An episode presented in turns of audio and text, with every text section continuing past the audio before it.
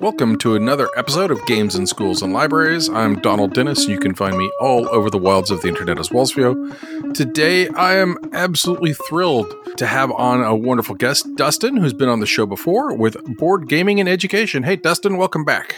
Hey, Donald, thank you for having me on. I'm excited to actually get a chance to chat with you. I know I've talked with Kathleen a lot, uh, either on the show and then just being able to coordinate with her about game based learning and things related to board games. So I'm excited to be here and actually get a chance to ch- chat with you. Yeah, um, she gets a lot of great guests, and I am happy to steal as many of them as possible. and also, yeah, she would have been here today, but she's busy packing up stuff for her big move. So, um, sorry she couldn't be here. She wanted me to pass along her regrets. No, that's okay. But all right, so um, would you let our listeners know uh, where they can find you on the internet or, or where? Yeah, so Board Game with Education is our community and online store. We now create learning resources for hobby board games and mass market board games. Uh, you can find me just anywhere Board Game with Education. Usually, if you search in any social media, will pop up. Um, but yeah, I'm excited to be here. I'm excited to share a little bit about what I've learned this past year through the pandemic and supporting teachers. Excellent. And yeah, Board Gaming with Education has got like 125 episodes as of this recording. So if you've consumed all of games in schools and libraries and you need more relevant information, or even if you don't haven't listened to all of our episodes, uh, go over there and check that out. Uh, you'll find some interesting topics and uh, some other good guests who we should probably go through and pull for some of your guests. yeah. Uh, but uh, since there seems to be a bit of overlap. All right. Well, excellent as you mentioned, one of the reasons that we have hooked up to discuss this is I'm looking for my work and for, of course, for our listeners to find out that they want how they're going to cope with this pandemic, uh, still integrate games into either schools or libraries. And so you've got a bit of experience of being sort of supporting that kind of stuff. So what have you found or, or where would you like to start? Yeah, um, I guess maybe something I can chat about at the beginning and kind of frame this discussion is uh, please. and i don't know if i i don't know if i should be saying this because i was interviewing for a position. I haven't received the position yet but what i really want to highlight is the kind of the conversation i had with the person that i was um, interviewing with and she's the after school program director. They were looking for enrichment programs for the after school program. Um, and kind of the the mentality that they have at their school now is not necessarily using enrichment programs tied to learning outcomes, but now using enrichment programs for that social aspect uh, that students are really missing in their normal day to day school lives. And I love that games can be there for that social aspect because. I mean, a lot of people talk about board games and why they like board games, and they talk about how it's a social lubricant and how they can use that as a kind of platform to engage with you know friends and family and have something that's there to kind of share and experience. Yeah yeah i mean that's kind of um, one main i guess takeaway i would say that this last year has shown is that games can really be that support for developing relationships and i, I really hope that that continues in the classroom and I know a lot of teachers are are a lot more comfortable with you know spending a little bit time a little bit more time during their virtual classes to just play a game because uh, they are missing that social aspect. And I know that there's a lot of uh, restrictions. You know, you have to get to a certain point in the semester and you have to cover certain material in the semester. So sometimes it's kind of hard to just kind of play a game, right? Right. But I think it never has been more apparent uh, on a global scale, uh, but particularly here in the US right now, that there's a lot of social education that should be happening that may not be happening. um, right. Is like, well, social engagement, first of all, because a lot of folks have been starved for the past year for any kind of connection, and that social connection is important. But yeah, just the idea of community and conversation uh, is something that who would have thought you have to train people on? I mean, okay, professionals, I know we have to train people. I'm speaking what's theoretically right, right. Uh, academically. Um, but anyway so yeah that's that's pretty exciting that now you're allowed to bring in hey this is a social activity for social sake. Right right. Yeah that's really well put. Like for social sake it's really important i think. Uh, so Now, before, what what was your educational background the, as far as games and education? Uh, give give a quick rundown. Besides having done 125 episodes of game of board gaming with education, Right. So, uh, my main experience is teaching English as a second language, and I got a master's degree uh, in 2013, 2014. And since then, I've kind of really dove into game based learning gamification. It was maybe about a year outside of my master's degree. I mm-hmm. started looking at how I can apply board games for teaching English. And then looking at that and looking at my journey in game based learning gamification, I realized I was doing some gamification activities like very, very early on in my teaching without knowing there was a term for it. Um, right.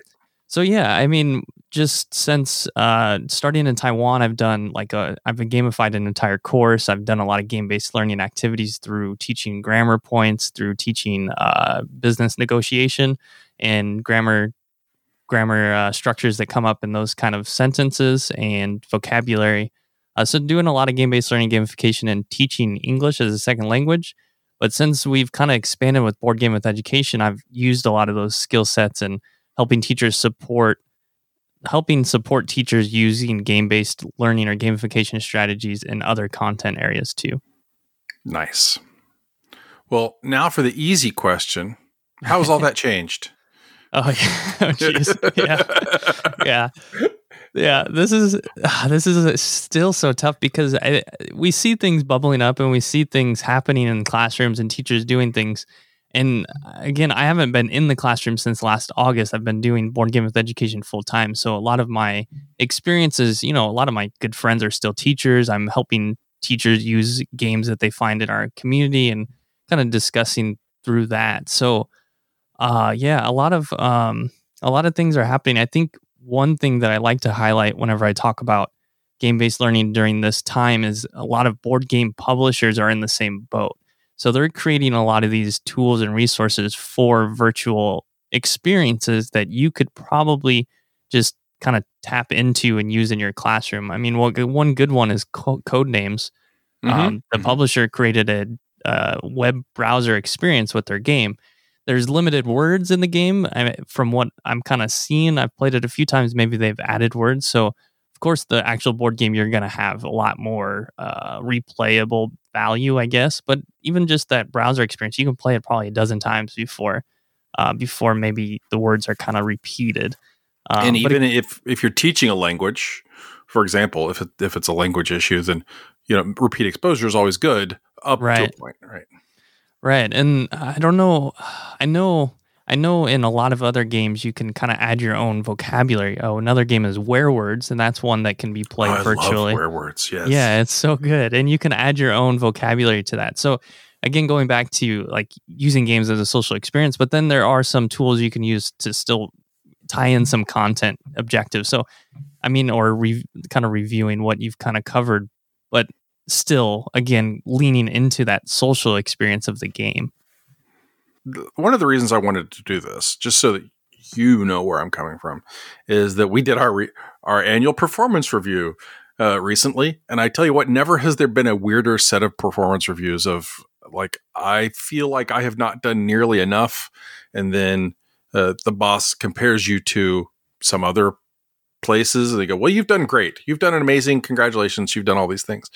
And so I'm trying to figure out what we can, what other stuff we can sort of help folks find or do, even if it's just a small tip or, or, or what, or where we can get teachers or librarians to sort of, you know, pull, pull this into their daily practice. And so I don't know. What, what do you want to talk about next, Dustin? I, I guess, um, one thing that I always talk about is, and I think you probably highlight this a lot on the show too, is uh, playing more games is really important. And just, I don't know, I I guess from my experience and doing games through Board Game with Education, we do uh, streams every once in a while, and we have tried doing some games in the community. One, I guess, thing that I'm kind of nervous about every time I do it is what if no one shows up? Um, I would say that is a real fear that I think people have is like, okay, let's, you know, maybe you're a librarian, you're putting on a, a game night and you're kind of worried no one shows up. Well, I think consistency and just doing it on a consistent basis, week by week or every month or however often you can do it is really important because you're going to build that that uh, base of people who've come, who have came to play, and they're going to have a good time because you're playing games. And then eventually, you're going to have a very strong base of people who you can almost count on to show up each each event.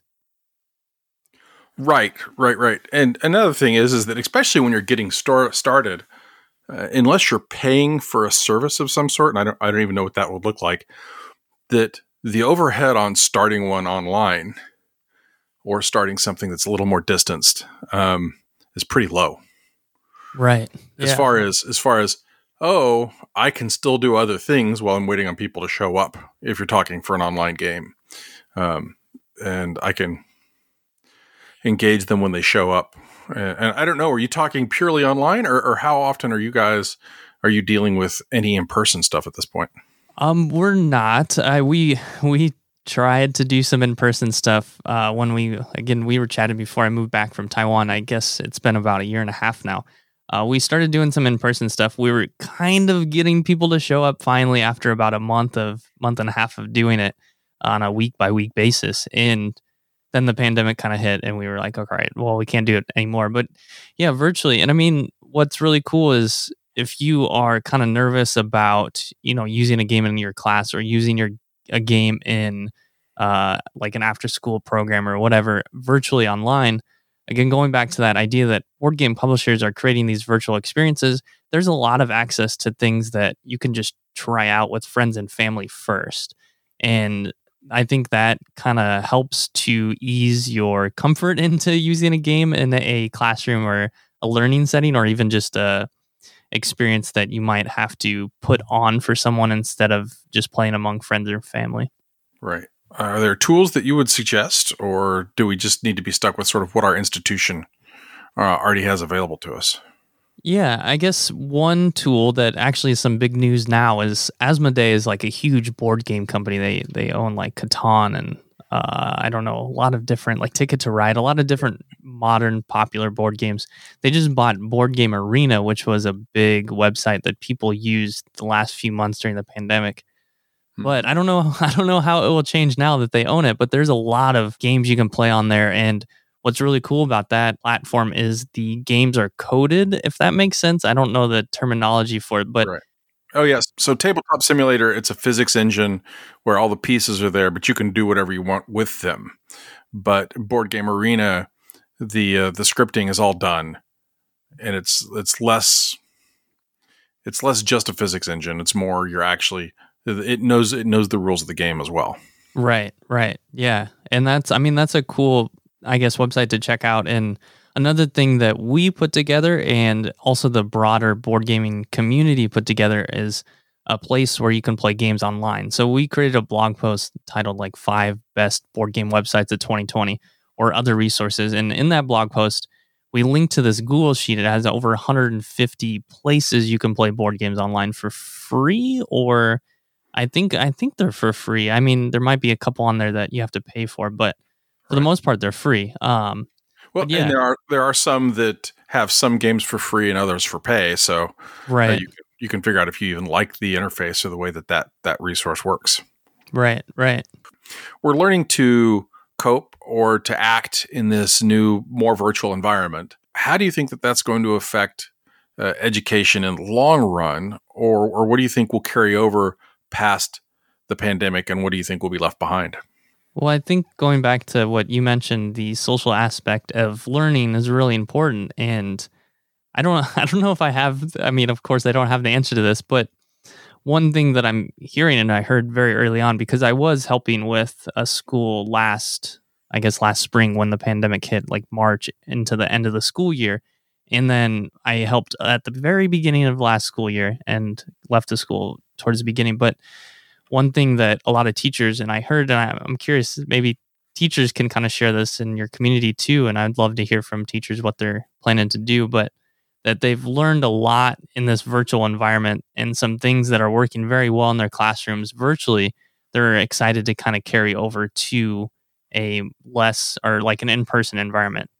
Um, one thing that I did as a teacher And I'm excited and I was happy I did it because it helped me kind of experience the pandemic and see it as, I guess, I don't want to say a positive, but it kind of, I had these tools already in my tool belt and seeing the pandemic hit and going virtual for me was like, okay, I, I kind of already done this. So I know that this tool set works in this, in this, uh, in this uh, experience or in this time. And that was flipping my classroom. And I had flipped my classroom when I was teaching in Taiwan. And the reason I did it was because I was teaching a writing course and I had one course, one class, I guess one course had over, or class segment had over 70 students in the class. And I, there's no way I was going to be able to uh, kind of look at their essays and grade them 70 essays week by week. So what I did is I flipped the classroom. We did content uh, virtually and I created videos and did that online. And then in class, I did a lot of peer to peer or uh, mentorship through their writing. So I would meet with them one on one. But I think what's going to happen, a lot of teachers are going to realize they've had to figure out different tool sets or skill sets to overcome the challenges of teaching virtually and they're going to realize these things that they've done in the past virtually and they're going to find these tools actually work in the classroom and might help benefit their students in other ways that they hadn't uh, hadn't experienced or thought of before do you think teachers are going to be more tolerant of electronic devices in classrooms or those are still going to be uh, put your phone away or whatever yeah i think it i think it's going to come down to the teacher that that was another thing for me with with taiwan is um, I mean, teaching university students, I think in general, all over the world, they're going to be on their phones. I'm always on my phone, and I, I, I said, well, you know what? I'm gonna create instruction that requires them to be on their phone. So I did like Kahoots and they'd have to get on their phone and play. I did different um, writing prompts. They'd have to go onto Google Classroom and answer those. And this was all before before the pandemic, so not a lot of people were using Google Classroom at that time. And again, just I think it comes down to having these past experiences, being able to take those to the future and when we're back in person and realizing maybe, yeah, maybe phones are okay in the classroom. I don't know. yeah, I mean, it it feel like felt like Google Classroom had it's it's very devout users and then a lot of people are like oh that sounds cool i don't know what you know don't it's not worth it for me to make the leap right whereas it turns out it would have been worth it for you to have made the leap a year or two ago, uh, but uh, you know you didn't have the time, I guess. For some yeah, people. and there's so many cool things you can do with like uh, virtual platforms like Google Classroom. I mean, going back to gamifying my course, is I gamified my uh, university course, and it was based on Sherlock Holmes Consulting Detective. So a lot of the yeah, a lot of the content for the game was in Google Classroom. So that helped me to be able to gamify my course and I think that that's going to be really cool as teachers are going to look at these tools they've used and realize some other cool things they can do with them. Well, I was just on uh, Lantern Noir's uh, Twitch stream and we used Google Jamboards or something. Okay. As, um, as as the way that we were sharing notes and and talking about the different puzzles and things like that and keeping track of stuff. And is that is is the the Jamboards part of Google Classroom or is that something else? I I mean I don't think so. It's probably part of the I guess the Google Suite, but I haven't used Google Jamboards. I remember looking at it briefly and I was just kind of like, okay, I'm not really sure what I can do with this. Um, it's but a yeah, neat I, little collaborative tool. It, it, felt sort of like what they did with Google Wave. It's like, oh, we're going to do something else with this type of tech. Okay, kind of maybe makes me think of another uh, where teachers, a lot of teachers have used this recently, and it's um, you kind of create your own slides, and there's a just a web page of slides. Well, I use I use Google Slides as uh, my PowerPoint replacement um, most of the time now, so which is bad because now we have no internet at work. yeah, we lost everything, so they're having to rebuild our network structure. Oh, geez. that's exciting. Oh wow! Oh wow! Yeah, it's a lot of work. I think, right? it seems to be. It's been going on for about a month and a half. Dustin, do you have any ideas or any uh, any feedback for the teachers to sort of help them feel comfortable with uh, doing gaming online more as part of their school activities? Yeah, for sure. And just before I answer that, the name of the resource was Flipgrid. I don't know if you're familiar with that. Oh, I'm unfamiliar s- with that. Let me write that be, down. Yeah, it might be some, similar to Google Jamboard, but essentially you kind of create your own like uh I guess poster on a web page is kind of the best way to put it. You can mm-hmm. like add videos and audio, but yeah, a lot of teachers have been using that. One thing that I always think about when I use game based learning, so game based learning is using a game and tying it into a learning outcome, is mm-hmm. being flexible. A lot of what we do with board game with education and a lot of what I've done in the past is I've looked at lessons and I've looked at how to make it more engaging. And oftentimes I'd, I'd like to include a game. So I would either look at some games that I've already I'm already familiar with and think about how I can integrate those in the classroom, whether that's adding more players to it when the game doesn't allow for that many players. So how can I make it work with more players? So one example is Trap Words. Um, mm-hmm. That's a game similar to Taboo where you are trying to guess a word. So in Taboo, you're guessing you're trying to get your team to guess the word apple, and you can't say tree, fruit, or Washington. So in Trap Words, it's the same thing, but instead of the game giving you the words, the other team gives you the words. So they're thinking of words that you might use to get your team to guess apple. So they might not write Washington, they might write something like red instead. Um, so what I've done with trap words is that's a team based game. It's only one team versus one team. So I've created three teams out of that game.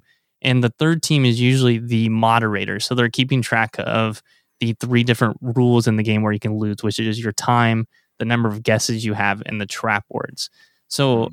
with that, there's also the other team that's kind of listening to their trap words. So I'm thinking about how the game works in a way that engages all players in the learning process and also in the game playing process. Um, so just kind of thinking about what you can do by being flexible with the games that are already out there. Um, and again, with board game and education, we look at some games out there. We look at how we can create resources and how we can use them in our class. Another great example of using a game in class that I think works really well with a lot of teachers is uh, teaching strategy stations that a lot of teachers use, where you have one station is like a video, maybe with comprehension questions. The next station is uh, maybe a reading article. The next station three would be where you learn how to play the game and you can have them fill out different questions to make sure they understand how to play the game before moving on to the next station where they play the game and then the last station is where they answer questions about what they learned through the playing experience so thinking about how to integrate games by being flexible with your curriculum or your instruction or your um, ways that you instruct and also how you can modify the game i think is really important yeah, I think being willing to modify your games is, well, I mean, unless your whole goal is we're going to sit down and play this game, which right. almost never never is, right? Uh, at least not professionally when you're doing it as in education somehow.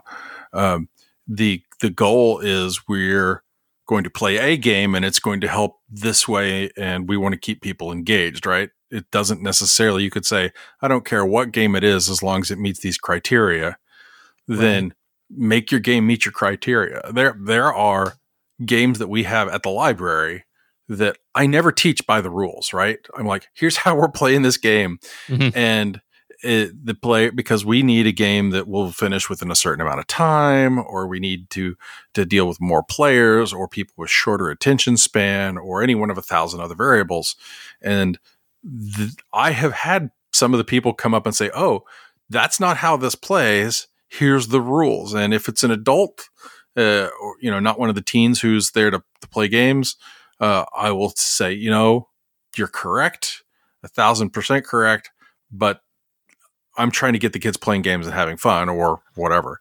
And if it's a kid, I'm like, great, you learned this game better than better than I taught it. Congratulations. And you really play up the, hey, you've figured that you've figured out the secret sauce. And then they feel more empowered, right? I mean, and and that's sort of another thing that games should do is not make people feel anxious and horrible, but instead make them feel better about their ability to do things. Right. And I think you're 100% 100% spot on with the idea of not worrying about the rules too much because again, it doesn't I mean, you're not in the classroom to to play the game by the rules, you're in the classroom to learn and engage with the content or the topic. And even if even if they're like completely butchering the rules as long as they're taking away what they're meant to be learning in a classroom. I think that's fine. Mm-hmm. Yep. And you can yeah you can also say by the way this is a slightly different version of the game Mm. you will read the rules and kids won't feel bad about that if it's like oh okay we're playing it by these rules but if i want to play it with my friends don't be surprised if if Catan is played differently with four people instead of with 30 people or however you're doing it. okay well that's exciting. I think that that's that's good. Uh, is there anything else you want to talk about today or shall we save the rest for a follow-up conversation? I guess maybe one thing that we were just talking about the rules that made me think of a, a story in my classroom is I had created a game, and I mentioned this earlier in the show, is about business negotiation. And one thing that a student called me out on is like he wanted to talk to me after class to make sure the rules and the numbers that I had used in the game, because it's a very much like you have to sell this many iPhones, I think it was, for this much money to complete your secret company goal and Mm. he wanted to make sure all the teams were balanced. So he sat down with me after class and he like wanted to ask me questions about other companies and what their goals were and how much how much money they started with. And it was kind of it was pretty fun because I was excited to talk to him about that. But I think he was kind of a little not happy because he didn't get a fair chance at the game. So I would caution some rules. I mean, I kind of went over with him like, well, maybe I I did spend a lot of time to make sure it was balanced, but if it wasn't, I apologize. But the idea was not to win the game; it was to you know to experience and practice the grammar, practice uh, oral speaking skills and stuff like that. But um, yeah, I would caution. I mean, it's fine to be flexible, but also make sure, like you said, make sure you're kind of mentioning to your students it is not the exact rules of the game. Um, yeah. I mean, most of the time with the folks at the library, I say, here's how you play this game. And I don't tell them that it may, I may have left a couple of rules out Mm. because it's like, oh, this part's horrible. We're not going to deal with it. Or if we do this, the game's going to take forever. They don't, they don't need to know that when they're first learning the game. Um, Right. But yeah, if they're going to play it over and over again. Also, with the example that you gave, then there's not a problem with depending on how the game plays, right? That's saying, no, these positions are not all balanced. And part of that is is that's the way the you know business works or whatever it is. Or true. in a game like uh, civilization or diplomacy or other games where board position really matters and there's a whole bunch of players it might be yes and your goal as a team is to use your weak position to your advantage and get other people to ally with you and and help each other out right and and get them to see that this is alliance building. This is part of this business thing. And and of course it may not have been appropriate for the game that you had or it may have been something you actually did discuss with the student. I don't know. But like yes this is the big company. This is the ibm or the microsoft. And Yeah. you're trying to be the upstart apple coming up and, and making your own market and doing a thing. Uh, and that, that perhaps with that it's like yes it's not supposed to be balanced because that's part of this is you as a group overcoming the imbalance of the system and and making it work to your advantage. But it's exciting when when you've got a student or a patron coming in and having these kinds of in-depth questions about something you've been doing. It's like oh it's paid off. It may blow up in my face but i'm so excited that somebody cares enough to come and talk to me about this Right. Yeah. And that's, I mean, that's super exciting. Is you know, you, you know, you, your students are engaged if that's happening for sure. hmm well did i miss anything or did i destroy any of your points by my poor explanation No, no, that was that was really good. I think we had some good conversations.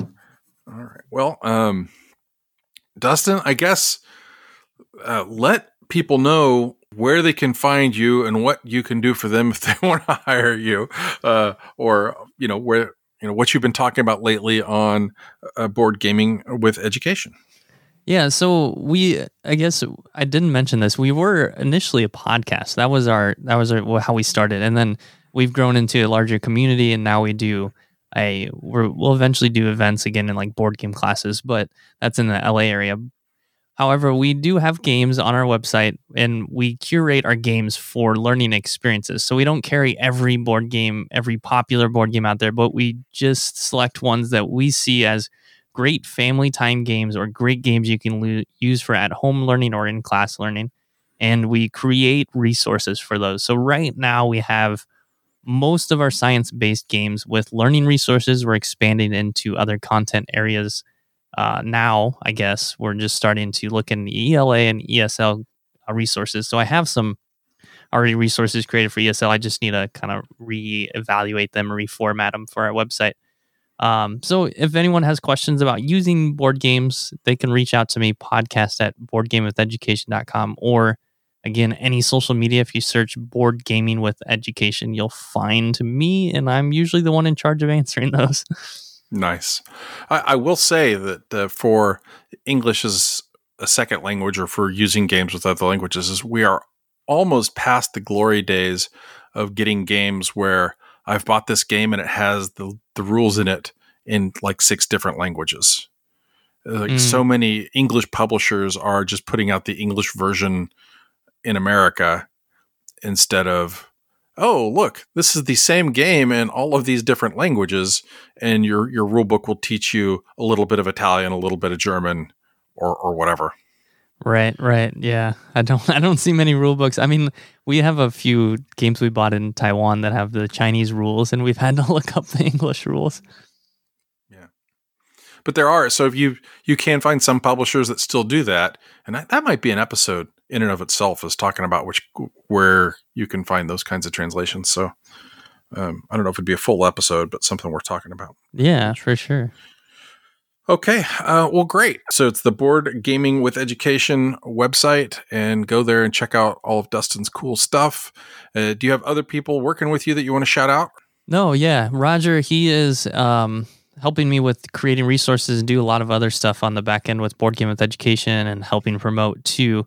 Um, and he's been working with me since uh, last July. So we started we started doing this last July, and we kind of launched our store with the resources in November last year. So we're brand new and we appreciate any support. And again, we are open to talking about anything. If you are just at the site and you're not sure if a game would be right for you, you can again send me an email. My phone number actually is on the website too, so you can call me through my Google phone number too. That's brave.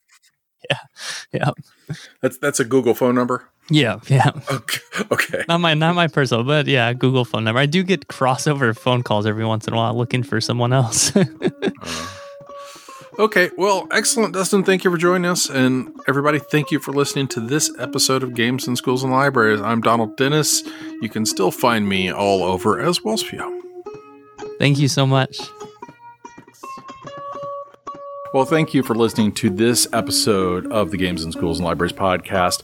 You can find out more about us and the people who create this show over at inversegenius.com and all of our other wonderful, wonderful shows, including on board games, on RPGs, the Inverse Genius podcast, and the Room Escape Divas.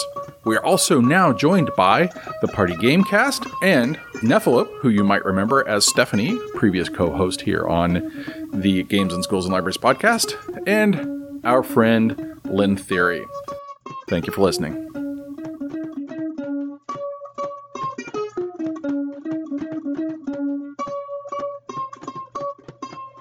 Games in Schools and Libraries is produced in association with the Georgetown County Library System.